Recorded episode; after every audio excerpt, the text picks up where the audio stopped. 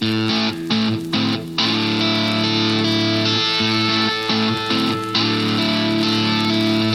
to the Pactum. I'm Pat Abendroth with Mike Grimes, episode 131. How you doing over there, Mike? Doing all right. Episode 131. Ready for it. yes, we are ready for it. How about reading a couple of reviews first? Yeah, check out these reviews we've received from Pactumverse listeners. We're thankful for these reviews, and we'd encourage you to stop by, leave us a review, leave us some comments. Uh, this one says it's my favorite podcast. Comes Whoa. from Hunter Hansen Five. Nice. Says there are many wonderful Christian podcasts that discuss theology and ministry, but this one is the best in my opinion. We like Hunter Hansen Five opinion. These podcast episodes are very engaging, humorous, and full of sound doctrine. I highly recommend this podcast to all. Thank you so much for your kind words. And this one comes from Jacob D. Oswald. Ooh, D Dog. Yes, we know Jacob D. Oswald. Edifying in numerous ways. It says Mike and Pat do a great job of discussing important topics while at the same time having fun with it. If you're looking for a podcast that promotes classical covenant theology, look no further. Thanks, Jacob. Appreciate that. Appreciate and it very uh, if you've not written one, uh, write one for Yeah. us, would you? Yeah. Not only Helpful. that, even if you have done five stars, I've been told you can do it again. You It- it can, for real? Counts. I'm not sure, but I've been told that. So daily reminder in your calendars, everybody. That's right. Five So stars on the back. Speaking of reviews, um, the other day I went to McDonald's, which you know You did? uh-huh, like once. You strike me as the guy who's never eaten McDonald's. in your Usually, it's when I'm out of the country. I like Right. to eat at That's fun. McDonald's in other countries. Done that, That's a lot of fun. So I went to McDonald's and uh, it's you know ordered at the kiosk, Mm-hmm. yeah. and uh, so I got a. I wanted a not a triple burger. I wanted four meats. So kind of like a four by four Right, in and out right. burger. But I'm just waiting to pick up my kid. I need to or my son. So I went and so I punched in the four meats. I don't want four cheeses, four meats. I don't want onions. I wanted, you know, extra mustard, extra ketchup, extra pickle. That's it. Yeah. Okay. Okay. I mean, pretty straightforward, Pretty pretty, straightforward. simple. Yep. Four and, a, patties, and, a, and a yeah. large soda, large diet coke.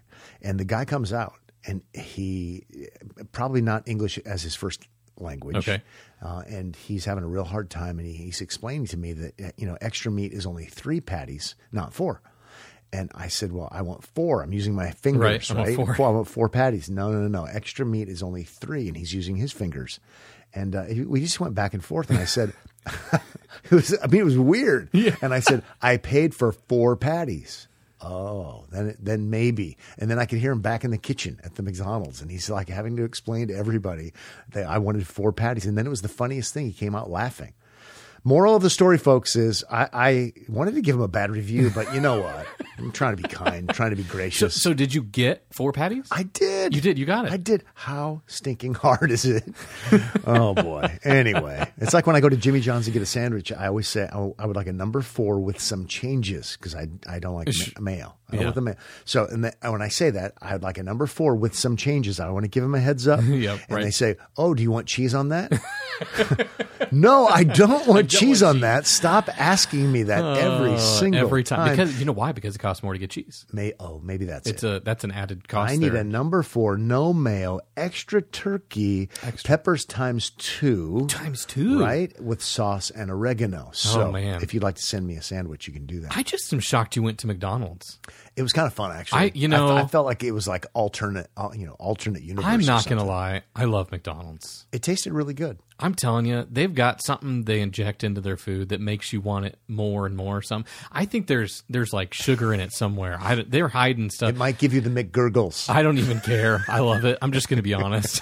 but I haven't been for a while, so now I'm going to have to go to McDonald's. it actually was not that many calories because you know if, if you, you don't get all the extra stuff, if it's just the meat, and yeah, that's funny.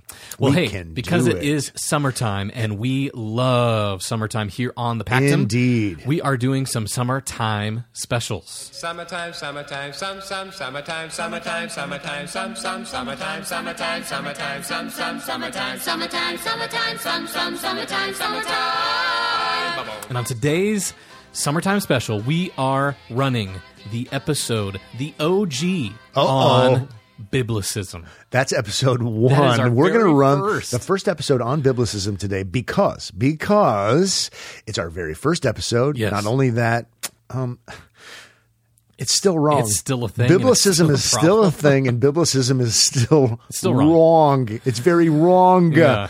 And not only that, we maybe think you might find it interesting that perhaps we've either gotten better or worse at podcasting. So, Who knows? with that, uh, don't be a biblicist uh, and enjoy your summer and enjoy this special rerun episode of The Pactum. Summertime, summertime, some, some, summertime, summertime, summertime, some, some, summertime, summertime, summertime, some, some, summertime, Summertime, summertime, some, some, summertime, summertime. It's Summertime. If you've ever wondered what Charles Ryrie, anti Trinitarians, and the Church of Christ have in common, you're listening to the right podcast. And, well, if you've never wondered such a thing, you still may be listening to the right podcast because today we're going to be talking about Biblicism. Biblicism that is alive and well in evangelicalism. Hey everyone, this is Mike Grimes here with Pat Abendroth. Pat, you ready to talk about Biblicism today? You I awake am. and ready? I'm on the edge of my seat, ready.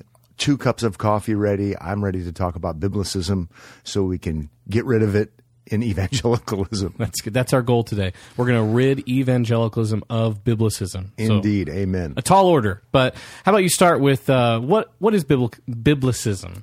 It's something that's hard to say in the morning, right? is what I think it is.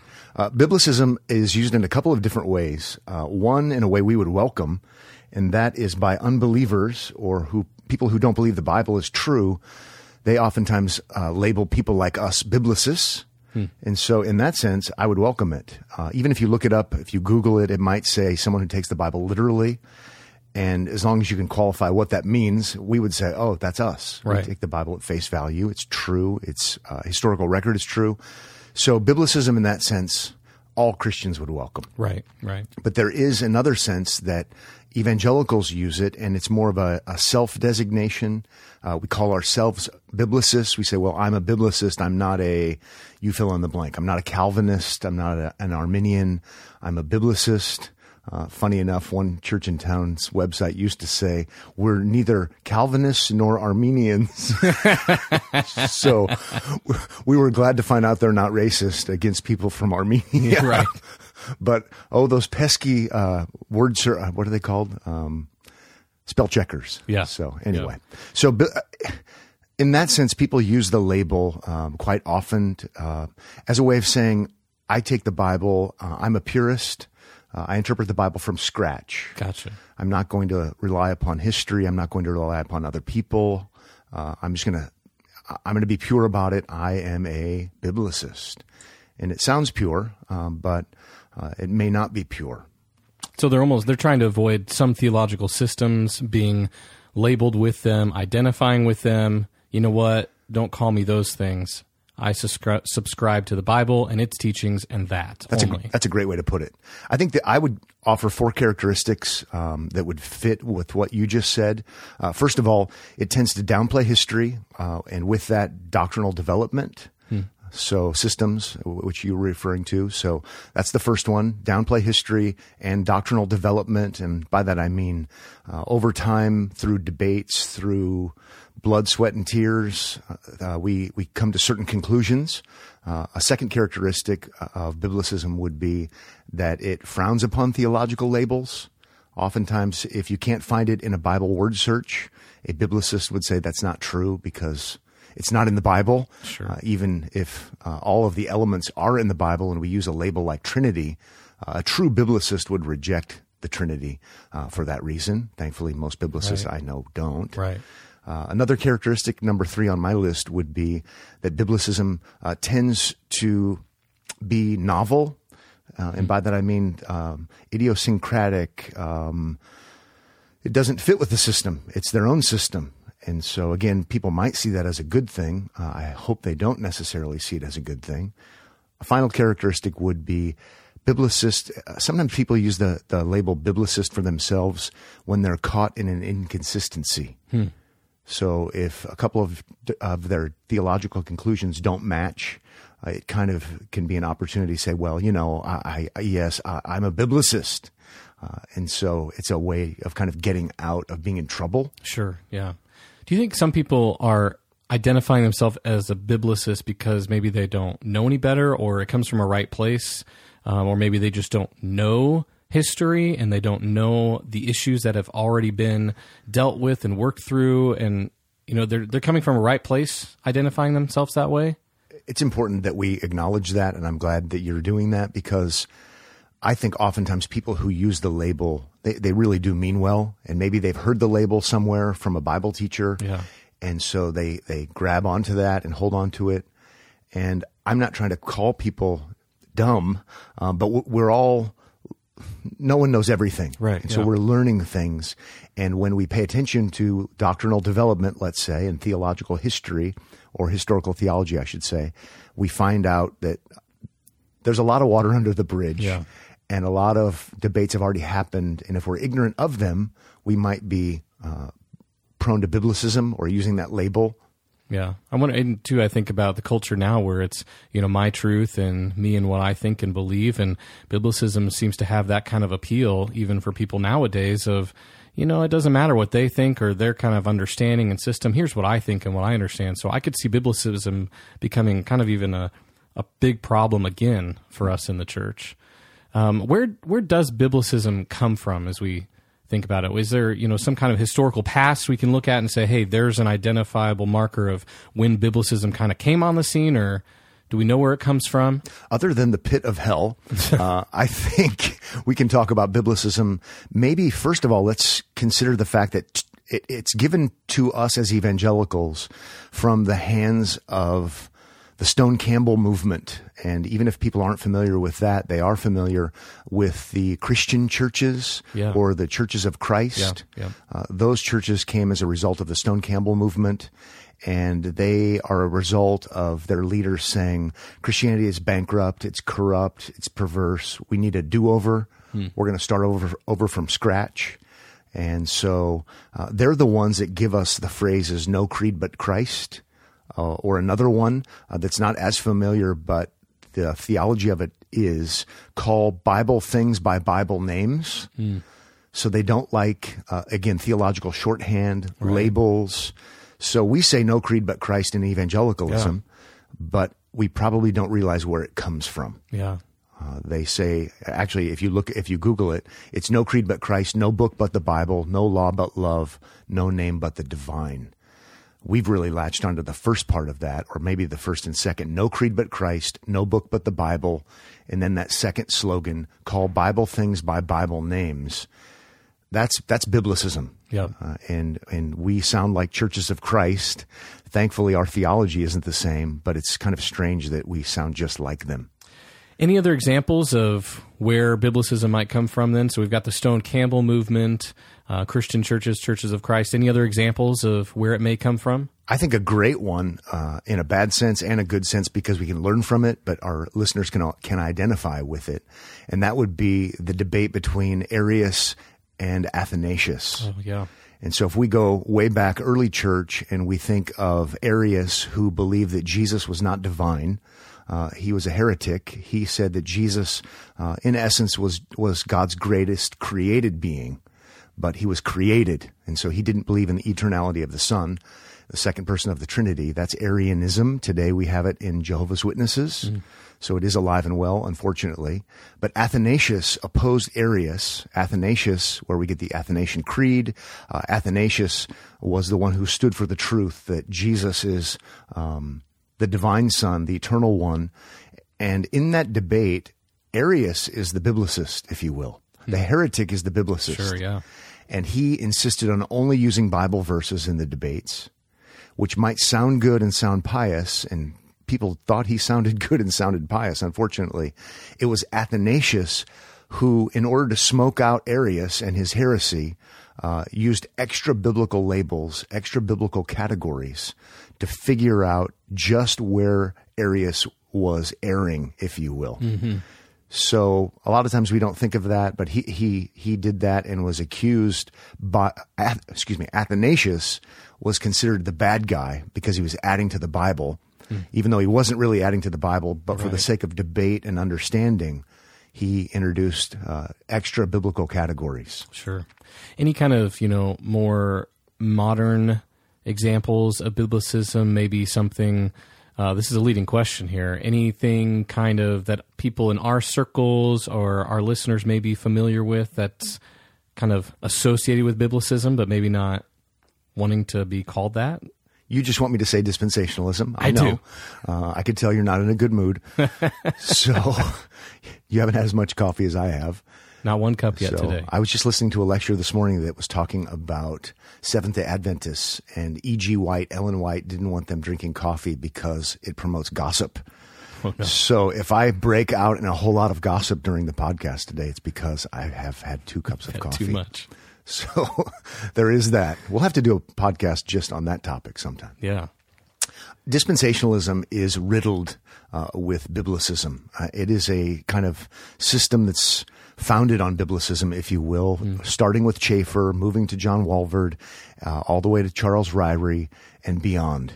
So with Chafer from the very beginning wanting to purposely ignore history and purposely ignore all creeds and confessions and start over with his Bible, which sounds good and right, and do word studies. Uh, they just keep stepping in it again and again and again, meaning in error. And it just doesn't need to be done. Uh, Right. We can learn from other people who've gone before us. Right. Yeah. So since I theologically grew up swimming in that pond, Mm-hmm. I was always uh, under the impression that biblicism was a good thing. Yep. And then you start reading a little bit broader uh, in evangelicalism, but you're reading Reformed theologians, Reformed theology, uh, other Protestants, and they don't, they don't use biblicism in a positive sense. Right, yeah. And here all along, I thought it was actually a good thing. Yeah. Uh, when in fact, it's kind of an embarrassing thing. Yeah, I came from the same kind of place, you know, where that's it wasn't a, a taught thing like, hey, we don't look at other sources, but just growing up, that's what you thought was it's only the Bible. That's all we need. Let's look there and let's not worry about other stuff. And so I was right there, uh, but so thankful to see that creeds and confessions and history and the history of theological arguments and you know defining doctrines and making sure that we understand them the way scripture teaches them and the way christians have understood them that's important and it's good and it's helpful so i think we're kind of moving into the next section here but what is the problem with biblicism why is it problematic that uh, those dispensationalists uh, would say, you know what, we're going to kind of set all those things aside and we're going to be about what the Bible teaches only and forget history. We want to forget all that stuff. Why is that a problem? It's a problem for different reasons. One reason would be because it ignores the work of the Holy Spirit and how he's been working throughout history, Yeah. which no Christian would want to do. No. But if you stop and think about it, uh, we're not the first Christians. We're not the first people with the Holy Spirit. And if God has been working, and all Christians believe he has been, well, let's try to observe how he has been working and how has the Spirit been leading his people. So we have the faith that's once and for all delivered according to Jude, but there's been a lot of debate about what different things mean. So, how has God the Spirit led his church throughout time? And Biblicism, in effect, says we don't care. Uh, We're going to start over. Uh, we can call it chronological snobbery. we can call it arrogance. Um, but that's one of the reasons why Biblicism is so problematic. And Christians, all Christians know we're supposed to be humble. But it looks rather prideful to say, I'm just going to start over. It's just me and Jesus and my Bible. Right. And I don't need anybody else. Yeah. Maybe another uh, reason it's problematic is because it's typically falling into the habit of repeating old heresies. So, again, water under the bridge, wh- why do we have to keep, as I said earlier, kind of tongue in cheek, stepping in it? Uh, we don't need to. We don't need to keep talking about how Jesus emptied himself in Philippians chapter 2, and that means he set aside his divine attributes or of all but love or something like that Yeah. We, we can learn from those who've gone before us that you'd better be careful at how you explain that. Right. Or you're going to be a heretic because if Jesus gets a sets aside divine attributes, uh, any or all of them or most of them, uh, that would be him not being God anymore. Yeah. And that would be a heresy. Well, I can say what I just did with a, a degree of confidence because I'm standing on the shoulders of giants, as the saying yeah. goes. I've learned from those who've gone before me, and I'm just being more careful and thoughtful. And so I don't have to be a heretic. Yeah, you know that's interesting. Be, being more careful, more thoughtful. If you read uh, old get old dead guys, as we say sometimes, or if you look through the creeds, the confessions, they're very careful and marked with what they're saying, the way they're saying it, because they want to rightly divide the word of truth. They don't want to advocate for something the Bible isn't teaching. And I, I think, you know, a lot of these people that are trying to look just to the Bible and ignore history, unfortunately, they're, not being careful. And it's just, here's what I think it says, and that sounds good, and that seems right, and that feels right. So I'm going to go with that. But it would behoove us to be careful, to think through these things, to choose our words wisely so as we don't step in it again, to not be heretics. Indeed, it would behoove us. It would- that- I- the- that came gonna- out of That's going to nowhere. be the word for the day. I didn't even use coffee to get there. That just happens. It would indeed behoove us not to step in it again. Well, I'll probably never say that word again in my life, but there was. I agree. And th- another problem with biblicism would be is it really does promote a kind of cultic uh, environment. So, and we could mean that in a super bad sense. Uh, we think of the cults. Yeah, we can we can be one syllable away from being a heretic. Sure.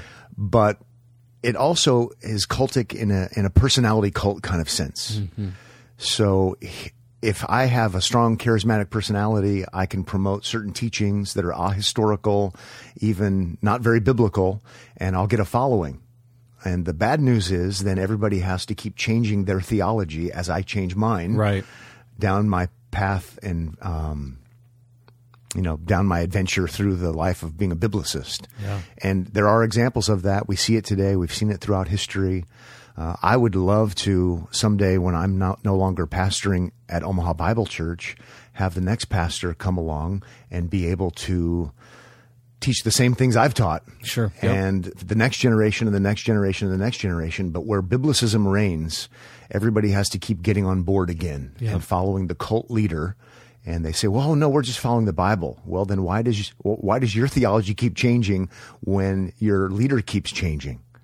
So we're all for good change and spiritual maturity, but we don't have to keep having personality cults, which biblicism promotes. Right. Is there a final problem? I think uh, you mentioned earlier talking about the Trinity, how you know even biblicists wouldn't be denying the Trinity. Uh, it seems that biblicism might have a problem, kind of capturing biblical doctrines or being able to actually explain and define a biblical doctrine. Is that Yeah, yeah, absolutely. It goes back to that Stone Campbell thing call Bible things Bible names. Sure. Whereas most Christians throughout history have not always called Bible things Bible names because the Bible's a big book and there's a lot of data and it's all true. But how do we, uh, how do we capture the big idea in a way that can kind of bring everybody up to speed? Right. So Trinity is the classic, wonderful example. Uh, everyone who affirms the doctrine of the Trinity uh, denies biblicism, Yeah. and so we're thankful for that. But we're trying to say, hey, look, it's okay to use other labels to capture big ideas, not just Trinity. And so other examples of that would be, let's say, the covenant of redemption. So if you do a search in your Bible, again, covenant of redemption, nothing will show up Right. But we use that as a label, theological shorthand, because we're not biblicists, to capture the, the data and the ideas of the fact that the Father uh, covenants with the Son. Uh, there's a formal agreement before the foundation of the world that the Son would go into the world and he would redeem the elect, uh, those given to him by his Father. And upon success, he would be highly exalted. Well, we call that the covenant of redemption. We also could look at text. Well, this is Ephesians 1. Yeah. And it's John 17, and the Spirit is involved in applying the work as well. So it's the, the intra Trinitarian covenant of redemption. And maybe a baby Christian has never heard of such a thing. Sure, yeah. But that's why we have teachers. So biblicists don't like things like that. Maybe they've never heard of it or it weirds them out or something. I don't know. But the data is in the Bible. We're using the label uh, because we're not biblicists to capture the big idea. Yeah. So as we're talking about biblicism, uh, one of the things that's coming to mind here, uh, you know, we talk about sola scriptura as uh, Reformed Christians and the five solas of the Reformation. How is biblicism different from sola scriptura? I Are they different? th- You're you're reading people's minds right now, even through podcasting. Yes. So Channeling. that is going to be the objection. You're, that's very uh, apostolic of you. Uh, you're anticipating the objection that someone is going to have between Romans 5 and Romans 6, uh, but it's a different kind of objection. And that would be the typical pushback. Well, wait a second. What about sola scriptura? We believe that the Bible is sufficient, and we do. Yeah. But the reformers didn't mean uh, by sola scriptura, scripture alone. They in the sufficiency of scripture alone. They certainly did not mean uh, that we shouldn't read other books or we shouldn't pay attention to history. And we know that they didn't mean that. Uh, just read Calvin, for example, and he's quoting Augustine so many times it's not even funny. Right. Uh, s- sometimes disagreeing, but for the most part agreeing. Uh, not to mention, he, he references Jerome and Gregory the Great and Irenaeus and Tertullian and Origen and Ambrose and Ignatius, Justin Martyr, uh, and the list goes on and on. Again, not always positive, but a fair amount of the time he's he's showing where he's in agreement. Uh, he's not making the stuff he, stuff up. He's not the first person to draw the conclusions. He's drawing. In effect, he's saying you guys are the ones who are who are in the wrong. Uh, he's pointing the finger at Rome, if you will, and he's being more biblical. But if he were a biblicist, he wouldn't be referencing Augustine. Um, he wouldn't be paying attention to those who've gone before him and using their language and, and affirming their conclusions where he can. Uh, but where they're wrong, he, he calls them out for that as well. Sure. Maybe I can be clear about something regarding that, and that would be that what they are saying by sola scriptura is is that it alone is inspired revelation. So Rome claims new revelation from Right. God. Yeah. And he, and the, the reformers and we would say, oh, oh no, you didn't. so you're not receiving new revelation. The canon is closed, Right. uh, and the Scripture alone is the Word of God, uh, not not what comes to the Pope by supposed uh, divine fiat or something like that. So that's what they mean by divine revel. Uh, Sola scriptura, sufficiency of scripture, but what they're not denying is the work of the Spirit in the lives of the people from the past. And that's why they reference all of these other theologians and learn from them. And so we want to affirm sola scriptura. Absolutely, uh, yeah. But in that sense, in the biblical sense, Yep. I should also say they're also not only opposing Rome, but they're opposing uh, the radical Anabaptists, the, uh, those who you know basically would be like today's charismatics. Hmm. Again, claiming new revelation, and they're saying no, there isn't any. Right. Uh, but it, Scripture alone is sufficient and the ultimate authority that judges everything.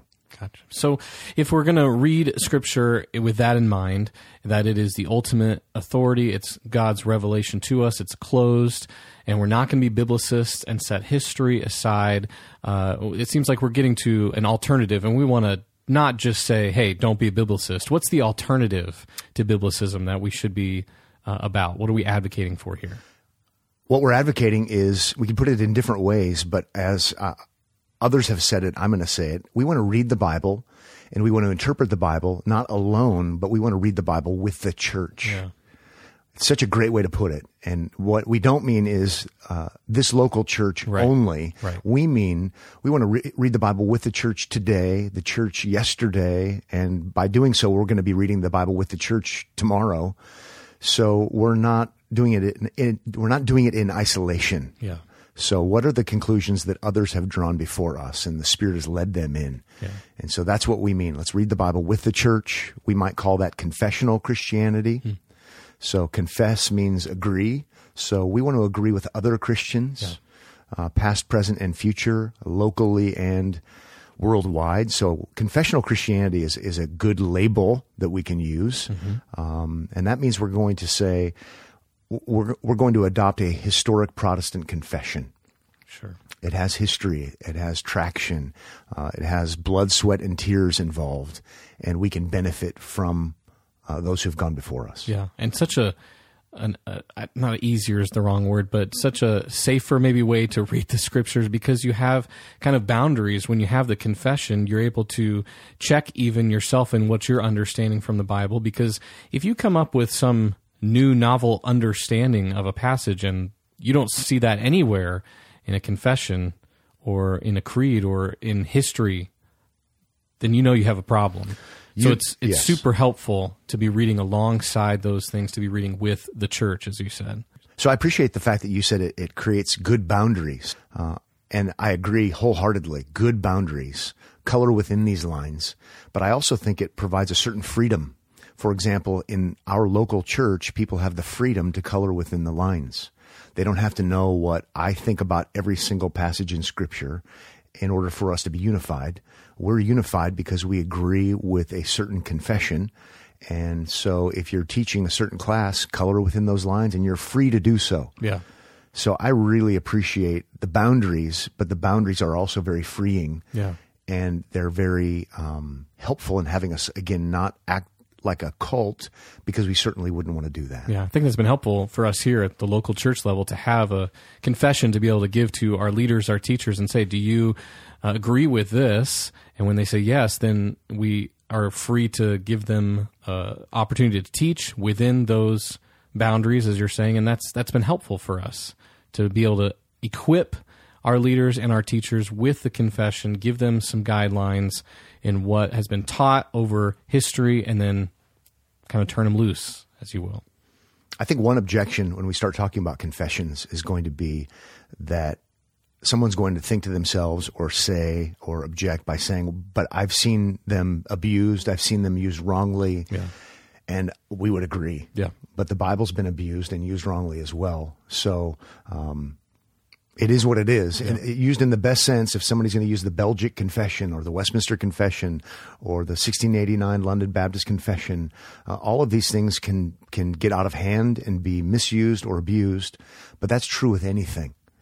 And so we do want to remember that the Bible alone is God's uh, ultimate inspired authority.